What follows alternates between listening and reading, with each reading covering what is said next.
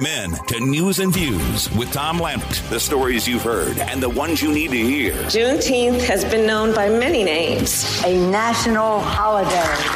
The first that our nation will celebrate all together. For black folks, it's been a holiday, but we'll share the holiday with everybody else. No problem. Tropical threat in the Gulf of Mexico. This weather event will be focused on rain. Put a stop to the tide of voter suppression. The federal government taking over elections.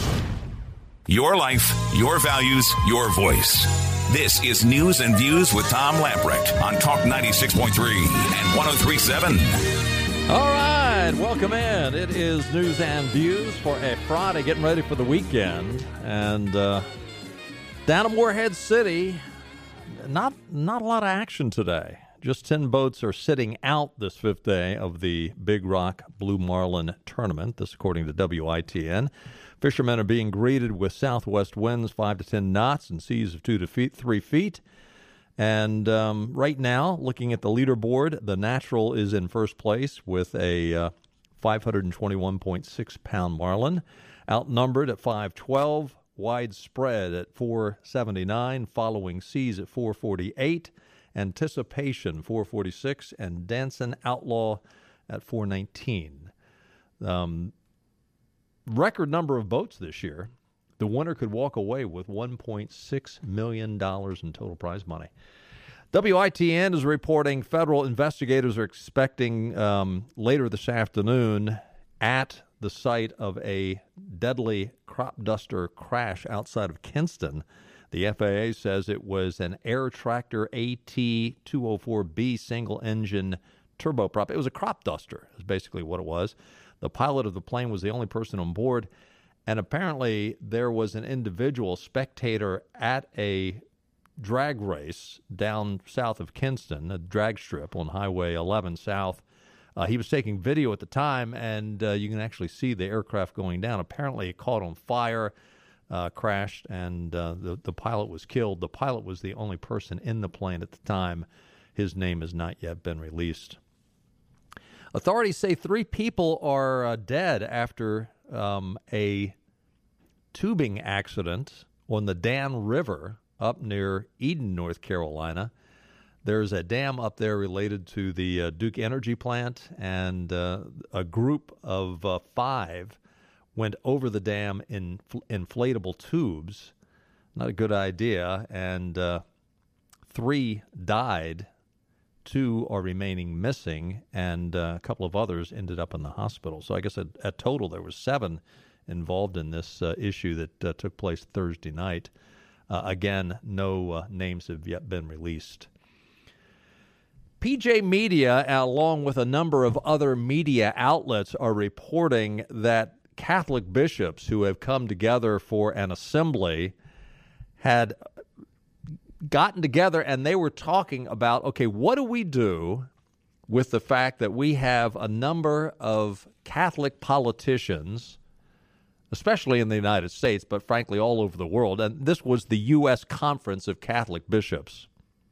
They were most concerned with the likes of, frankly, they didn't mention them by name, but Joe Biden, Nancy Pelosi, and others, Catholics who claim to be good Catholics.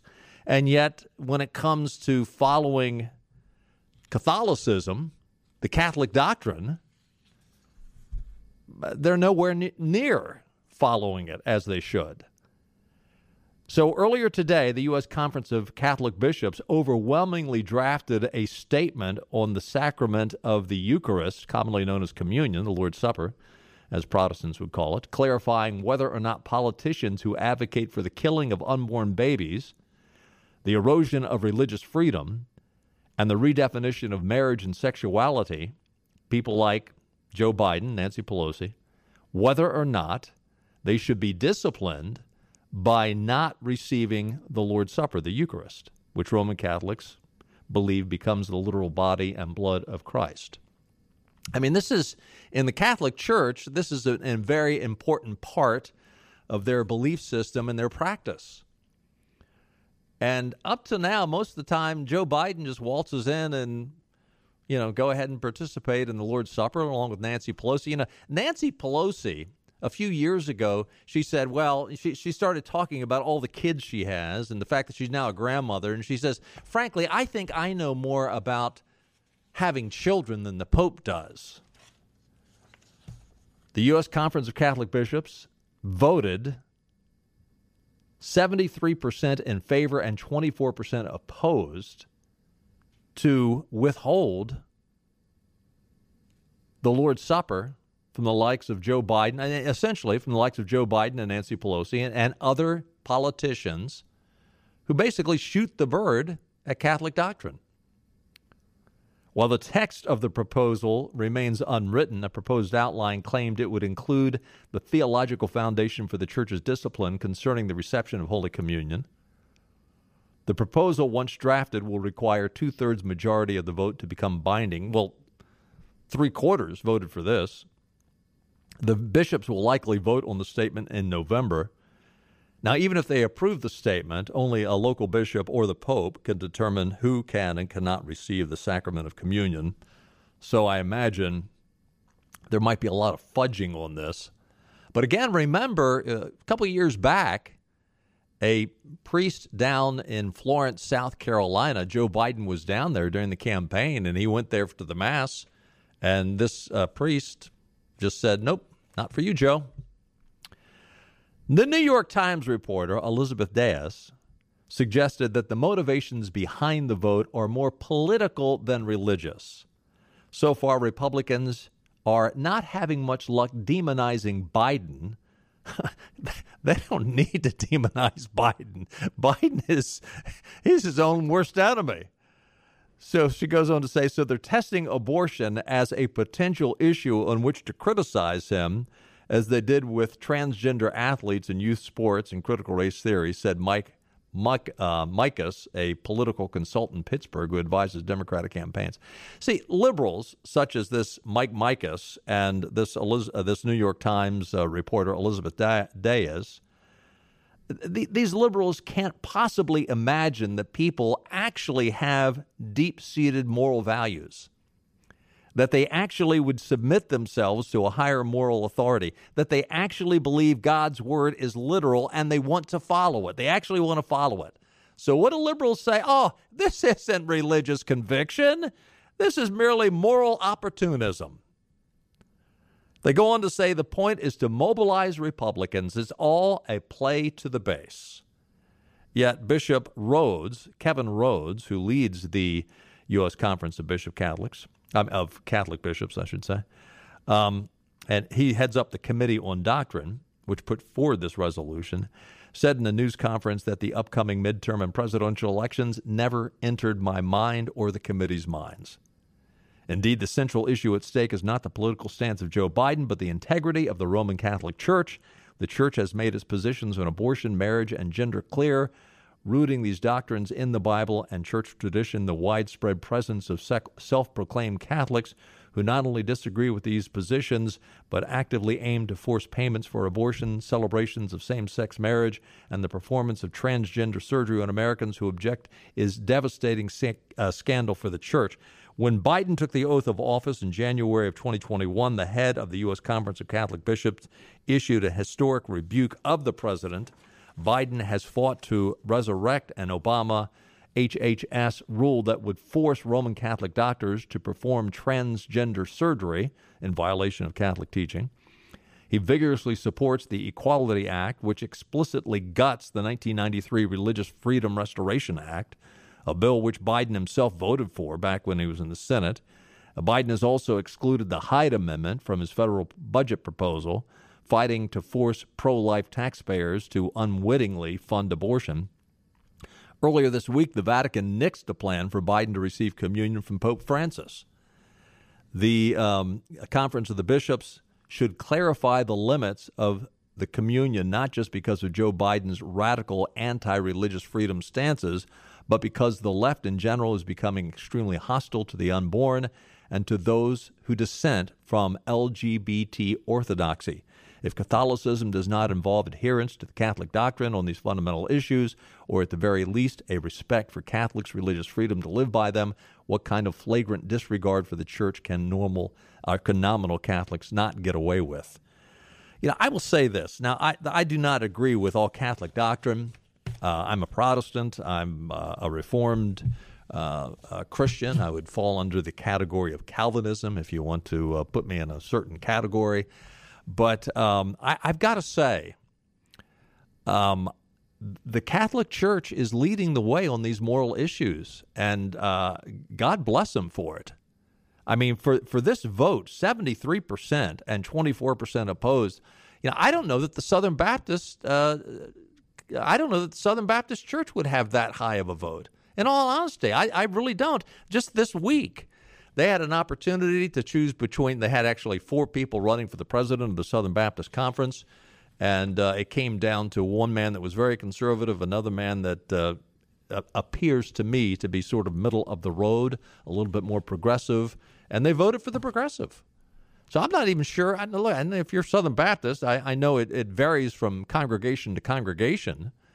But um, I, I, and a lot of evangelical denominations that are supposed to be very conservative and so are supposed to be adhering to the Bible, they're just more and more just sort of winking and nodding to these issues that have biblical importance that are are are, are black and white. They're not gray.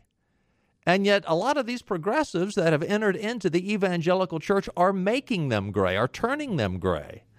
So I, you know what, my hat's off to the Catholic Church and these uh, bishops that have uh, gone against what the politically correct is would say is intolerable. And again, you've got this Mike Mikus and uh, Elizabeth Dias from the New York Times who immediately say, oh, you know, this is just about politics, you know. Again, progressives and liberals cannot believe that it's possible. How, how, how can you possibly believe and embrace this stuff? They did. God bless them. And we're going to take an early time out. When we come back, we're looking forward to talking to John Hood. That's the same John Hood who writes for the Carolina Journal. You see him on uh, lots of talk shows, uh, conservative commentary. Uh, well, he's coming out doing something a little different now in addition to his other duties. We'll talk to him about it when we get back. Stay with us. It's your Drive at five and E N C with Tom Lamprecht. Welcome back to News and Views on Talk ninety-six point three and one oh three point seven. Welcome back in. Looking forward to a good-looking weekend. Tomorrow, lots of sunshine. Uh, just a very, very slight chance of rain on Sunday. Uh, highs tomorrow in the nineties, highs Sunday in the eighties, lows both nights uh, this weekend in the seventies. Looks like it's uh, going to be a nice weekend to get out and enjoy. Our listeners are no doubt familiar with John Hood and his conservative commentary via newspaper columns, his appearance on many different talk shows, numerous articles in the Carolina Journal. But now John is venturing out into new territory with a just-released novel entitled Mountain Folk. John joins me now to talk about his new book. John, welcome in. Good to have you with us. Thank you, Tom. I appreciate it. Uh, now, this is not your first book, but this is a novel.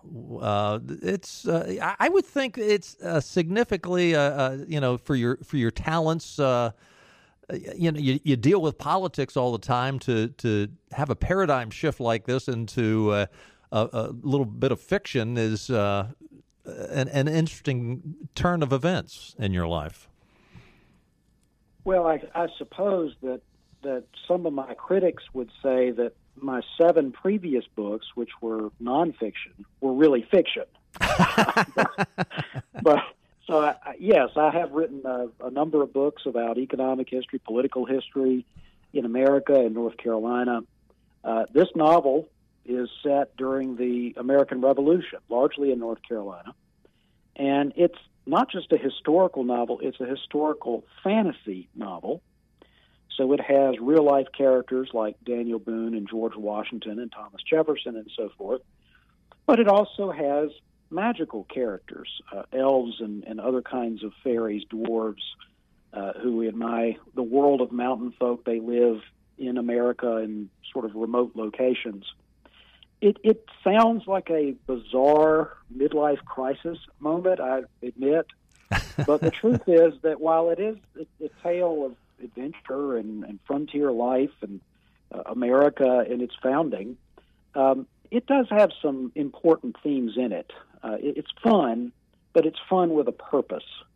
Uh, we all know that there is a great deal of revisionism going on about American history. Oh, yeah. Oh, yeah. Quite literally, heroes are being yanked down. Figuratively, lots of heroes are being toppled off their pedestals, and sometimes literally statues oh, yeah. and other works of art. Uh, my view is not that we should have an uncritical look at our past and, indeed, at American heroes. It's important to know that our heroes did heroic things, but they weren't perfect.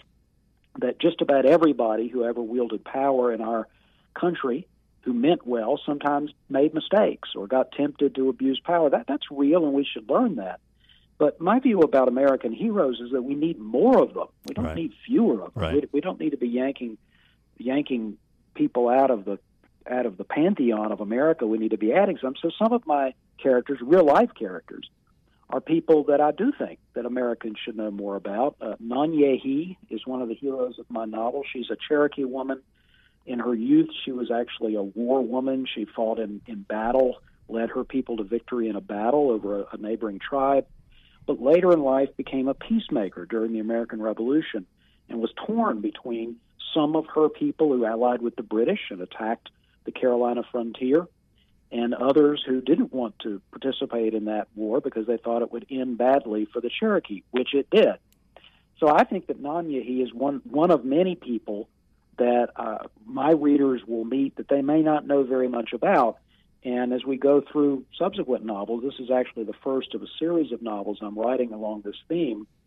Uh, my goal is to absolutely hold up our traditional American folk heroes for a new generation to enjoy, Daniel Boone, Davy Crockett, uh, lots of other people like that, but also to learn some new, uh, or maybe not so new, but some not well enough understood American heroes who fought for America's principles, even though they were slaves, even though they were uh, Indians who had been excluded from rights, even though they were women who were insisting on additional rights. They, they lacked a lot of formal power sometimes, but were still heroic actors in the story. And that's what I try to explain. Again, this is mostly an adventure book. I mean, there are there are uh, escapes and knife fights and sword fights. And Daniel Boone fights a giant fire-breathing salamander, which I'm I'm sure you never expected me to say that sentence on your show, Tom.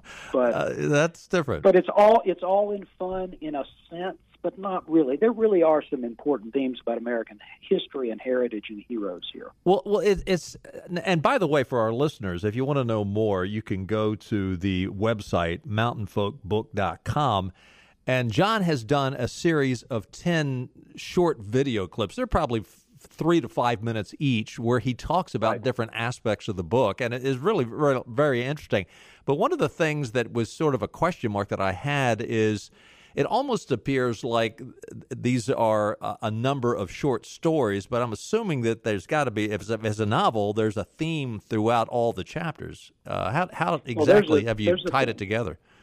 Yeah, there is a theme. This is a novel. I mean, the, the, the discrete episodes or discrete adventures that my characters have, uh, sometimes a chapter might feel like a short story, but it's all part of a longer narrative. And okay. It starts with Daniel Boone and his family moving to North Carolina in the seventeen fifties, takes you through the French and Indian War, the American Revolution, and the founding of the country, uh, and ends in, in the early seventeen nineties. So it's it's it, it spans a fair amount of time. You see somebody like Daniel Boone start out as a, a young man and end up as a grizzled veteran. Um, but mm. there, there, there there is a theme here, and I hope that people both enjoy it and appreciate the celebration of America. We can expand what we mean by American heroes and American heritage uh, without tearing things down and pretending that America was founded on a lie or founded on a an evil principle, which is simply not the case. Now, when I went through these series of videos, it appears that there's a little bit of nexus to uh, the folks here in eastern North Carolina. I know what you did one of the videos, I guess two of the videos over in Bath and one down at the uh, Tyrone uh, Palace down in uh, New Bern. Is there a connection That's to right. eastern North Carolina?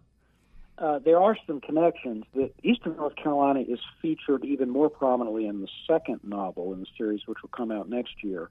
But there are references, for example, to, to the construction of what was called Tryon Palace and how angry that made the frontier people and led had some of them to move over the mountains into what is now Tennessee and Kentucky. Hmm. A lot of the action happens in the mountain area because, of course, the name of the book is Mountain Folk. And what's striking about that period of our history is a lot of those frontier people, they weren't all that crazy about the revolution because the revolution was being led by the Eastern elites that they were fleeing. Hmm. And so they were tempted by British agents. They were tempted not to participate. Now, that I resolved that conflict in the book, but it, it's an interesting part of our history we don't know enough about. American Revolution was a civil war as much as it right. was. Yeah, a, a lot British of people invaded. aligned themselves with uh, with the king. They did, yeah. and so many Indian tribes did too, which is a big part of the book, is the relationship between the Cherokees and the frontier people. You know, when I heard you describe your book, uh, in, and you and I have been texting back and forth and getting you on the air, but also looking at these videos, J R R Tolkien came to mind. Uh, was are, are you a fan of Tolkien's?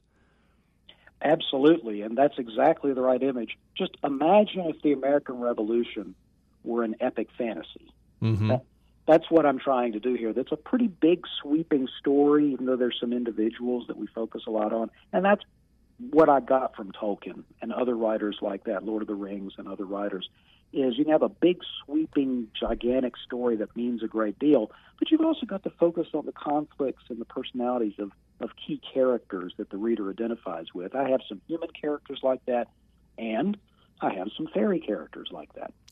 You know, what's interesting, though, Tolkien, all he had to do, uh, and I'm not trying to make it sound simple. I mean, he, he, I, I love his work, and I've read his work, and, you know, he's he's a genius. But it was, you know, it, he basically just had to dig down into his imagination, and, and I'm sure his life experiences played into, uh, you know, his final products, his final books. But I would think you not only had to come up with your imagination, but you also had to do your history work. You had to go check your facts as you're as you're because I'm I'm assuming you're trying to, on the historical part, you're trying to be fairly accurate there, are you not? Oh yes, I mean this this was probably the most deeply researched book I've ever written, even though it is a fiction book. It's got a lot of history in it. I made sure that a lot of the a lot of the historical facts and, and times. I don't put characters together unless they could have actually in real life been in the same place at the same time. Spent a lot of time studying battles and how they how they unfold. I even went to some of the locations and walked them and had hmm. to revise the chapter because I realized I had, for example, some people running along a field and actually it's a, it's a steep slope and they couldn't have run up it. So I had hmm. to change the, the action. So I try very hard to make this, to the, even to the d- details of which seeds the Cherokee women crushed to dye their baskets, little, just little details like that that make it feel more like real life, even though you're also dealing with uh, fairy creatures and a giant sea monster. We're talking to John Hood about his new book, Mountain Folk. You can find out more about it at mountain folk book dot com. How long did it take you to write this, John? I mean, if you include the research and everything else, I, I, this is a multi-year project, certainly, isn't it? Well, uh, it didn't. It wasn't that way. Uh, because some of this history I had already known a lot about. Uh, it took me about uh, about five or six months. Wow. To, to do. I'm impressed. Um, well, I, you, something you probably have already figured out about me, Thomas, I don't really take time off very well, so this was something I did primarily on the weekends. Um, some people would watch T V or play outside, and I was sitting in a, in, in a computer or in a library delving into old memoirs and history books, folklore guides, and developing the world of Mountain Folk. I enjoyed it. I mean, I hope readers do too, but frankly, I enjoyed the process myself. Have you gotten feedback? I mean, as as it's gone out there, obviously this is your first venture into a novel. What what kind of response have you heard so far? Well, people are enjoying it. They're they're often surprised. They didn't quite know what to expect. They particularly like, North Carolina readers like the fact that a fair amount of it happens in North Carolina, particularly in the early part of the novel, so they recognize places. The, the main fairy nation that is part of this story lives on top of Pilot Mountain up near uh, north of Winston-Salem. Right. Um, and so I, I have some things in there that North Carolinians will particularly enjoy, but my readers around the country that I've been hearing from, uh, what they enjoy most is this notion that it's historically accurate plus monsters. well, well, you know, it, it sort of reminds me not only J R. Tolkien, but it so, sort of reminds me of uh, Rush Limbaugh. Uh, you know, he had those Rush Revere books come out. Now, they were aimed at children, uh, right. teaching them history while they're having a good time, and it sounds like this is might be sort of an adult version of that. That's right. This is sort of a this sort of a teen and, and adult version of that idea. Um, but yes, uh, someone else mentioned the Limbaugh books to me today. I hadn't really thought about that. I read some of those back in the day, but it is the, that is the category here. It's historical with some flights of fancy mixed together. Well, I haven't read it yet, but I am going to. I'm going to get it. I'm going to read it. And uh, now the next one you're working on right now, I guess, is um, uh, Mountain the next uh, one is called, Forest Folk? The next one is called Forest Folk. Okay. Yes, so each of the novels in the series will be a different. Mountain Folk is the first novel. Forest Folk is the second novel. That occurs mostly uh, during the, the early eighteen hundreds through the, the War of eighteen twelve and into the eighteen thirties. The third book will be called Water Folk, and will involve the Alamo and the Mexican War and adventure on the high seas. So we'll see. We'll see how many of them uh, my my uh, late fifties stamina will allow me to generate. But so far, I've really enjoyed it. I was telling an audience last night, one of the fun things about this is that the characters sometimes didn't do what I wanted them to do. Um, you create hmm. characters and you have a basic outline. You expect this action to go a certain way. Sometimes the logic of the characters you've developed and the situations you've already written kind of lead you to a different outcome. I had some events that I thought I was going to write into Mountain Folk that didn't end up happening because, you know, not to be too silly about it, but basically my characters refused to follow my direction. It just didn't make sense for them to do what I had thought they were going to do. The logic of the story and of their personalities led me to a different a different ending that I didn't expect. So even I was waiting, you know, for for the next chapter. What's going to happen next? Well, that, that's an interesting point. I've always, I've, I've never begun to sit down at my computer and begin to write a book. I mean, I do a lot of writing, but uh, mm-hmm. I, I've never in book form, but I've always thought, how would you go about something like this? As you approach this, did you have an opening and a middle and a conclusion already in your mind? Or was it as you went through, okay, what's going to happen next? Well, I had an outline of the entire book, chapter by chapter. Uh, and that's the way I've written all of my books. Of course, the previous nonfiction books, you sort of have to do it that way. Right. What I found is that I more or less stuck to my outline, but there were certain details and certain developments that I had expected to include later in the book that when I got, by the time I got there, writing everything out the way I was, I realized that's not the right answer. That's not the right outcome. That's not what that character would do. So some of the specifics change, but the general outline I, I followed, I, I find that I have to do that so that I have some sense of where I'm going. There you go. Interesting stuff, uh, John. Uh, thanks for coming on and sharing with us uh, about this, and we encourage our folks to go to uh, the website. It's mountain folk book dot com. And I like your website because not only can you order the book there, but it really does give you a lot of insights into what the book is about. As I mentioned, there's there's ten little video clips of John on location at these different areas where uh, the different chapters take place. He's up at Pilot Mountain and um, one of the segments. He's uh, down in New Bern at one. He's in, in Bath in a couple of them. So that, that your website was very well done. I, I really appreciated that. Well, I appreciate that. It was fun. There's even a map. Yeah, there yeah. that you can find that you can sort of figure out where the where the real life places are and the places that I've imagined. Okay, all right. Well, I look forward to uh, to getting it, and it sounds like a good summertime read. If you're going down to the beach and you're looking for something to read as you're uh, sitting under the umbrella, grab Mountain Folk, and you can find more about it at mountain folk book dot com. Thank you, John. Have a great weekend. Look forward to talking to you again soon. Thank you much. You bet. Stay with us. More news and views coming up.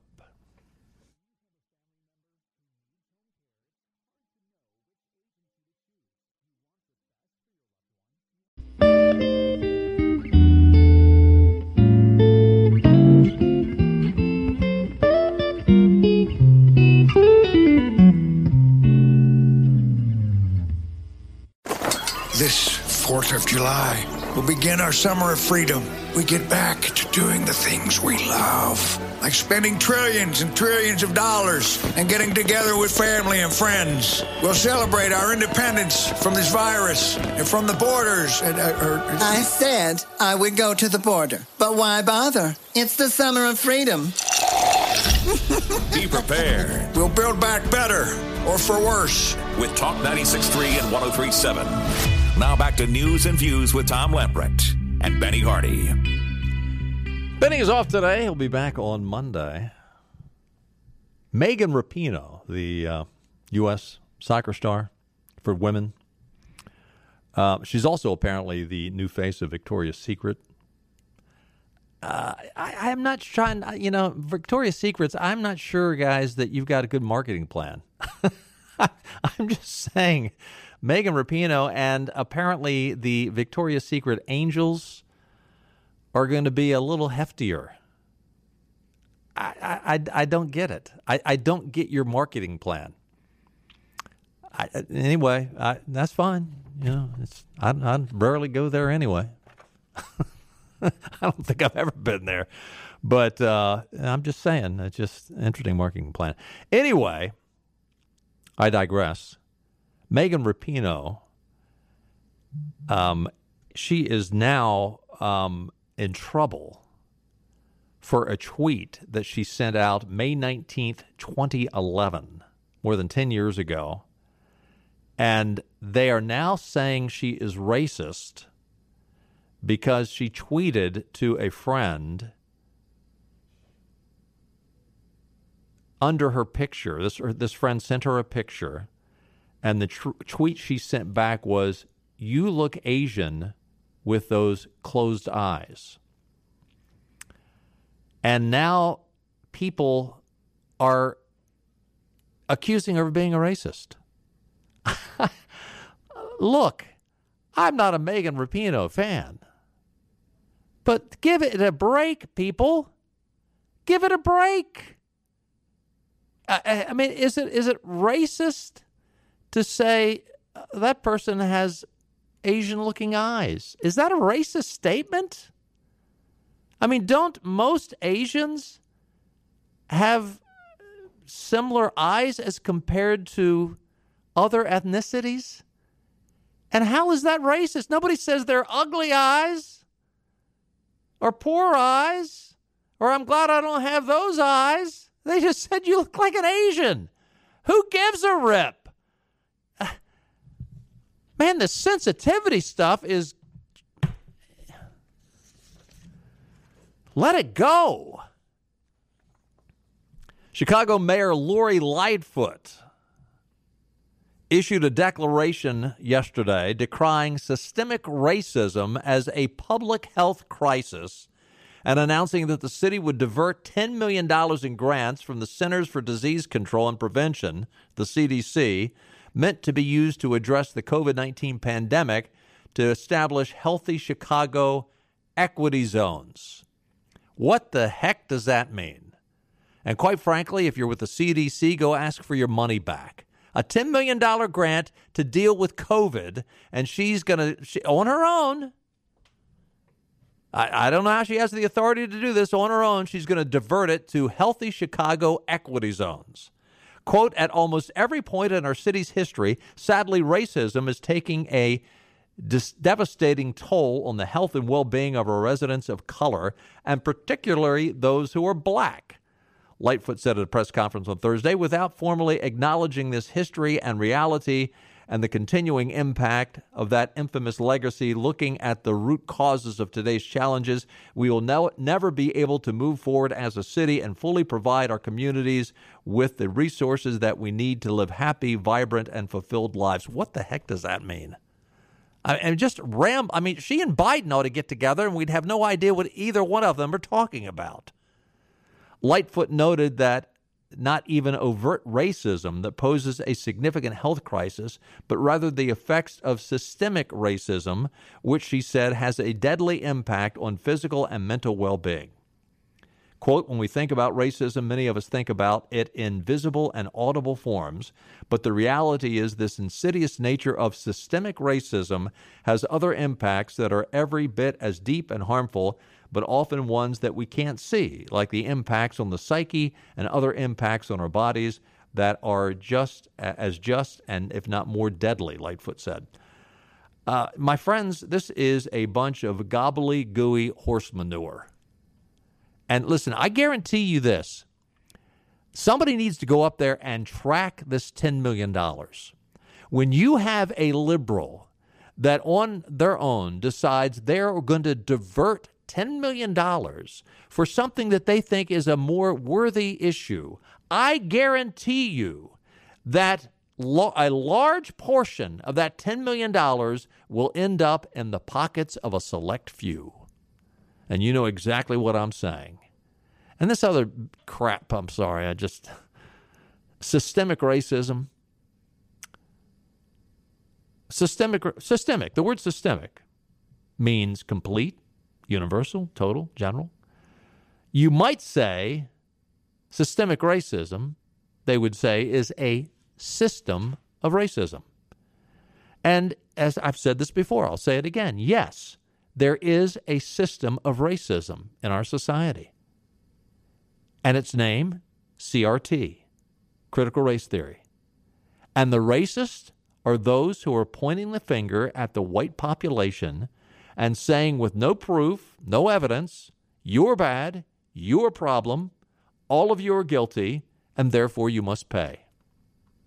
That is the only systemic racism that we have right now. Interestingly, it's not blacks that are saying this. It's not a racial issue in that sense. It's an ideology issue. It is liberals. It is progressives. Some are black. Most are white. It's Marxist ideology. Lightfoot claimed in her speech that the city's efforts to battle the covid nineteen epidemic laid bare the difference in how communities of color weather a health crisis. On average, blacks in the city lived seventy-one point four years, while non-blacks lived eighty point six years. That gap is nine point two years. Yes, but A, how have you concluded that is a racist issue? And by the way, go look at the stats. You will find that black women, on average, live longer than white men. So are we going to make that a racist issue? Again, I, I, I just said it. I'll say it again. This is not a race issue. This is an ideology issue. It's progressives that have bought into critical race theory. And whether you're black or whether you're white or whether you're Native American or whether you're Asian, whatever your ethnicity. And look, there's one race. It's called the human race. We've got n- numerous ethnicities, but there's one race. An Illinois father by the name of Ty Smith knows that. He, this is cut to, Clark. Ty Smith said this last night at an Illinois edu- Board of Education meeting. He got it right. We're going to be teaching kids how to hate each other, how to dislike each other. That's pretty much what it's going to, that's pretty much, I don't care what I'm saying, it's pretty much what it's going to all come down to. You're going to deliberately teach kids, this white kid right here got it better than you because he white? You're going to purposely tell a white kid, oh, the black people are all down and suppressed. How do I have two medical degrees if I'm sitting here oppressed? How do I get, first of all, right, time up, because I only got five minutes now, not five minutes. Two medical degrees, no mom, no dad in the house, worked my way through college, sat there and hustled my butt off to get through college. You going to tell me somebody that looked like all y'all white folks kept me from doing that? Are you serious? Not one white person ever came to me and said, well, son, you're never going to be able to get nowhere because you know the black people. But guess what? What's sickening about this whole thing is what y'all doing right now is already something I do in my community right now to speak out against stuff because black folks are getting told by other black folks, oh, you know you ain't going to be able to do nothing out there in the world because them white folks ain't going to let you get no, oh, you know you're not going to be able to do it because you know, the, white, the, the white man, the white man going to keep you down. Well, how did I get where I am right now if some white man kept me down? How am I now directing over folks that look just like you guys in this room right now? How? What what what kept me down? What oppressed me? I work for myself from off the streets to where I am right now. You gonna sit there and tell me this lie of critical race theory? Of this this this the reason why black folks can't get ahead because of white folks? Are you kidding me? This is what we come to now. I can't believe we're even talking about this right now. The last thing I'm gonna say right here is something that's crazy. Martin Luther King said he wanted his kids to grow up in a world where they are judged by the contents of their what? Character. Their character. not their skin. Absolutely. If they letting this stuff go on right now, it is absolutely doing the complete reverse of what he's doing. So when February comes, don't talk about Martin Luther King. When February comes, don't talk about Black History Month. Y'all gonna sit there and just people pee on his grave with this nonsense? That's exactly what's about to happen. Lastly, we are talking about our kids. We are talking about our children. What's so sickening about me, I love the Discovery Channel. You will see that on the Discovery Channel, animals will put their lives on the line to protect their children from yeah. danger. Nobody want to get to the heart of the matter, get to the meat of the matter, get to the moral of the story. It all comes down to it. The person that's going to be suffering from this, the one's going to be hurt from this, is the kids. Ten years from now, if this stuff goes on, who fault is it going to be? Ty Smith had it right. He goes on, and uh, he he had he had that board spellbound. African American, black doctor, two medical degrees, and he said, "You know what? Uh, quit. In essence, quit being the victim. Quit being the victim." Stay with us. We'll be right back.